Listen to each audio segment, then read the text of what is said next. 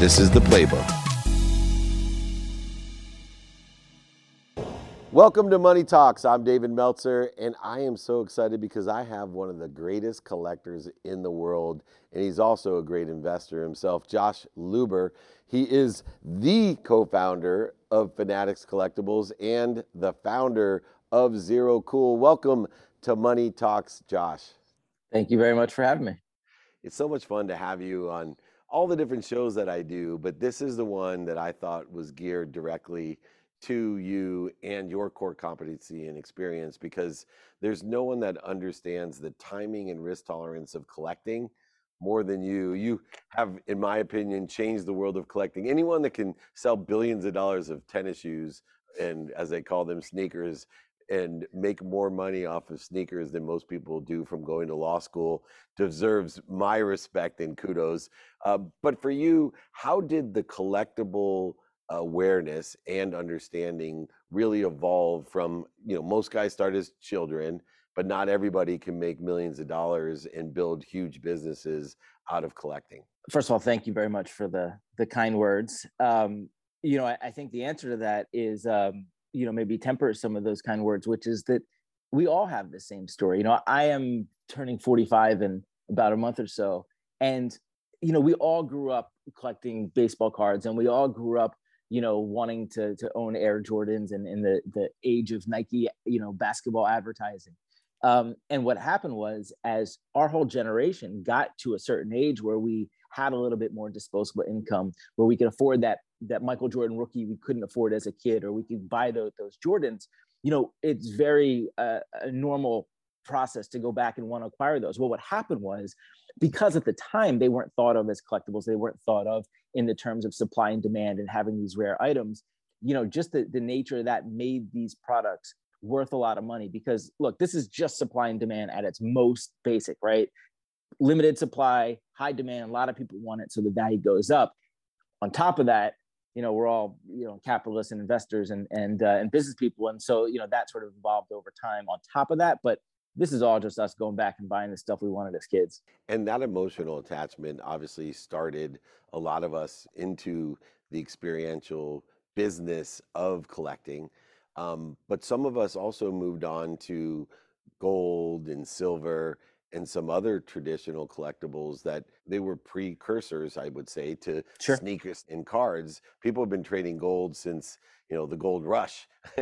So have you been able to apply what you've learned in the collectible business, those collectibles sitting behind you, to more traditional type of collecting? First of all, it's the inverse, right? As a starting point, right? Even just take StockX, which, you know, a lot of people look at StockX and there's a lot of superlatives for it. But at the end of the day, we just copied how the stock market worked and applied it from one set of traditional investments like gold, for example, or other commodities, and applied it to a different set of commodities, to sneakers and streetwear and watches and handbags.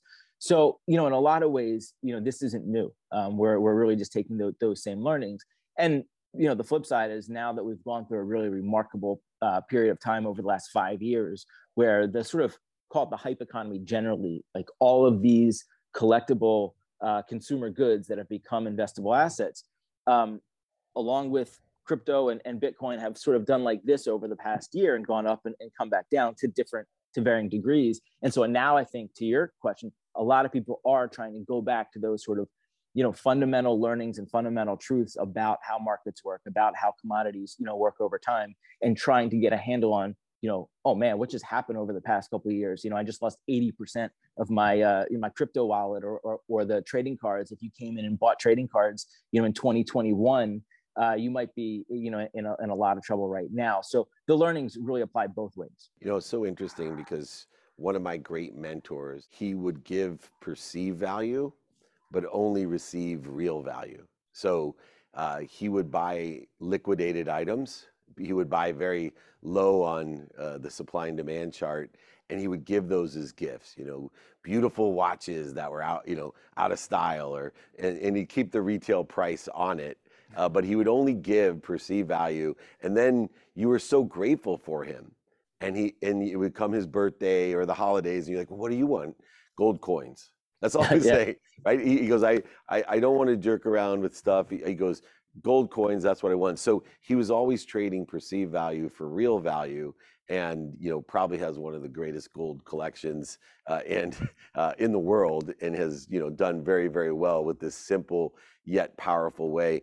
How much of collecting is perceived value, and are you capable, like gold and silver, of finding, you know, stability and real value in collectibles that have more emotional aspects to them? Yeah. Well, look, the high level concept that you were sort of dancing around is just diversification of risk, right? And saying, hey, look, some of the products that we might want to invest in, you know, are things that are speculative or have a lot of hype right now, and the value's going through the roof. Or let me also make sure I get some gold coins. Let me also make sure I get some IBM stock or whatever it is to balance that out. But you know, all of this, you know, again, it's like the basics of how clearly this is Econ 101, right? Supply and demand. Supply is the known quantity. Right? We know how many widgets a company makes or something. We know how many shares of Coca-Cola stock on the market. But demand is an unknown. Demand is an estimate. It's a forecast off of last year's sales. It's so that concept of trying to understand demand and what goes into demand, right? Personal taste is a big part of it when you're dealing with collectibles. So you know, that's why it can be so volatile. Where I mean, just look at Kanye and look at, you know, how that's changed the sneaker market over the past couple of years. You know, how many people still have the same level of personal taste for Kanye today as they did a year ago, right? So, and that changes the market, that changes the value of those products. Yeah, and coming along with that, as you stated, you're really good at applying traditional modalities and methodologies in investing to sneakers and other collectibles. One of the things I know that you were involved with was you created a fund for collectibles and just use the traditional fund in order to do so. What's the next traditional application? Is there an asset-based lending type of opportunity? Are there, you know, other aspects of traditional collecting, meaning traditional assets, that we can take advantage of utilizing more historical types of vehicles? Yeah. So that's a really good question, because that I believe is going to be sort of the catalyst for all of these, call them, you know, sort of niche investment opportunities to become more mainstream. In 2018, 2019, as the trading card industry was going through sort of its own hockey stick growth, the world was coming back into it, and then really, you know, COVID was another big jolt of people coming in. Again, just supply and demand. Now you have more demand on that side. A lot of people came to the same realization, which is that trading cards, for a lot of reasons, are true investable assets. They're standardized. They're liquid. There's third-party systems that validate it and grade it. There's a lot of reasons of why trading cards, more so than maybe than sneakers or collectible toys, can be true investable assets. And so then a lot of entrepreneurs went out and started to create businesses, creating a fund, there's lending businesses that have been created off of it, creating marketplaces that operate like StockX, like stock markets for it. There's fractional companies like Collectible and Rally Road that have taken that aspect of it. So any business model that you could in the finance industry can technically be applied to trading cards, as trading cards are true investable assets. The nuance of how that gets executed is the open question based on the difference between it, but it's all right there, and a lot of people have already gone down that path. And to that same measure, mentorship. I find it so interesting because when you and I were younger, there wasn't really mentorship when it came to collecting.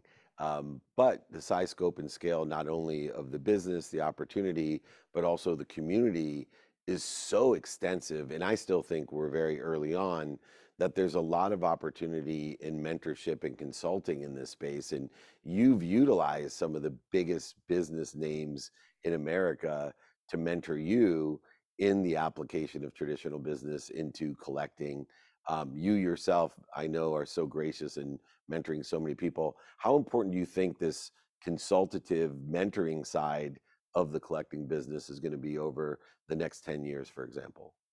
Well, you know, it's interesting that you're using the term mentorship as opposed to, you know, this sort of more one-way street of, you know, working for someone and learning from them, because, you know, mentorship is a very much a two-way street, as you know, as both parties are learning from each other. You know, I started StockX, and one of my partners in that business was Dan Gilbert, who's obviously the founder of Quicken Loans and owner of the Cleveland Cavaliers and most of the city of Detroit. And when I got there in mid 2015, Dan had half the people around him were under 23. And I realized what was going on, which was that Dan was very, very deliberate about understanding what's going on in the next generation of consumers, the next generation of customers. And so there's a lot of that goes both ways. And, you know, as much as, you know, there's zero chance that I could have built StockX or Fanatics Collectibles without Dan or Michael Rubin, you know, I think in a lot of ways, you know, I was the subject matter expert for them and they were the business matter expert and to help me build these large companies. But, you know, it's a very much mentorship's a two-way street. And I think that generation who already are the billionaires, who already are the super successful entrepreneurs, they got there for a reason because they're smart and they're curious and they want to keep learning about what's next.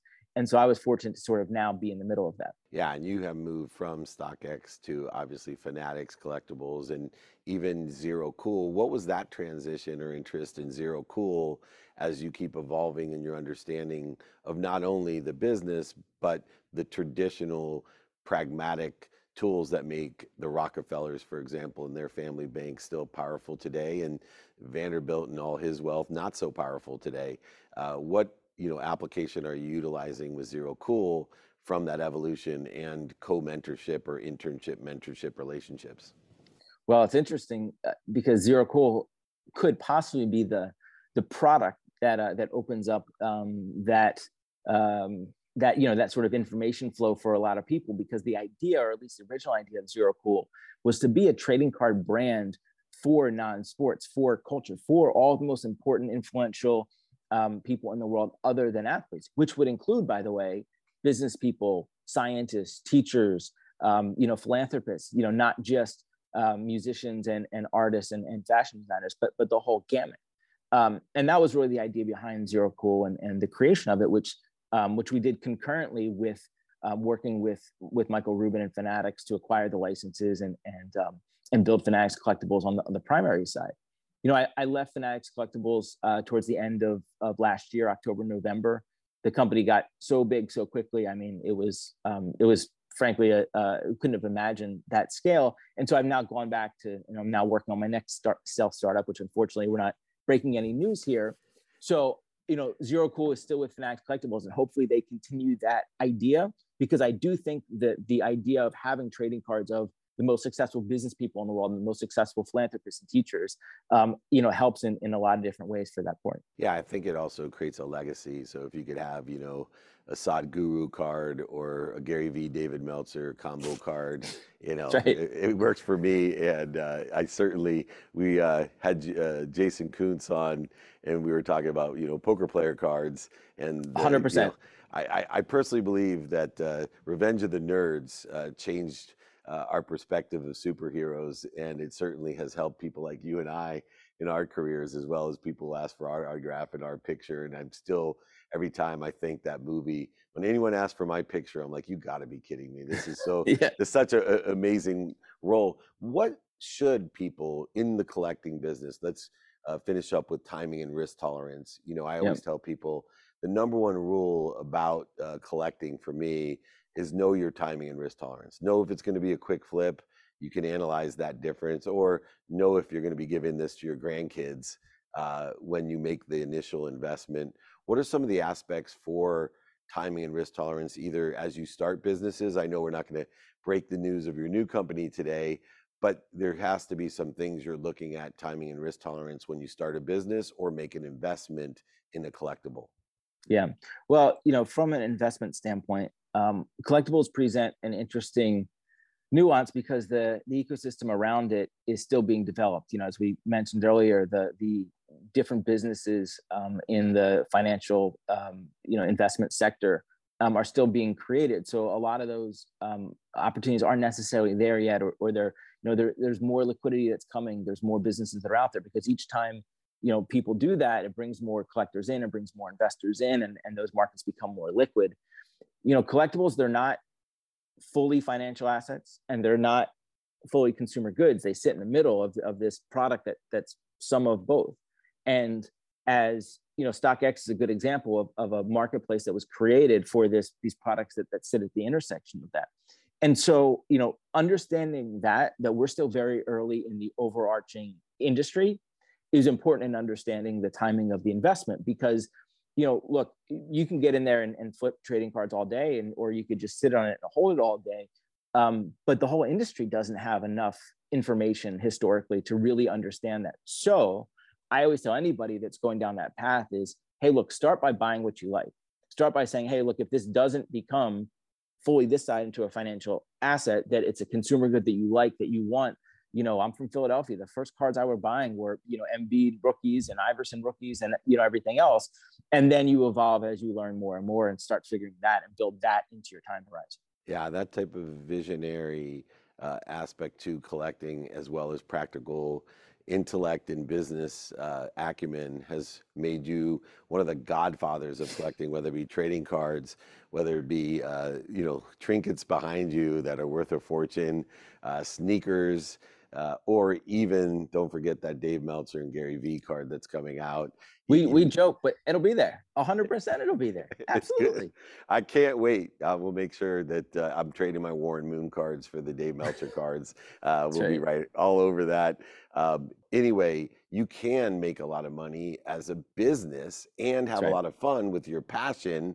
And you also can help a lot of people, because these are revenue streams that the masses can participate in. And as you know, with blockchain and some other things, fractionalized ownership, everybody can participate, even in a multi-million or hundreds of millions of dollars in collectibles today through traditional ways of investing. Josh, thank you for leading the way. I know, please promise me you'll come back when we finally can announce your new business. I'm sure 100%.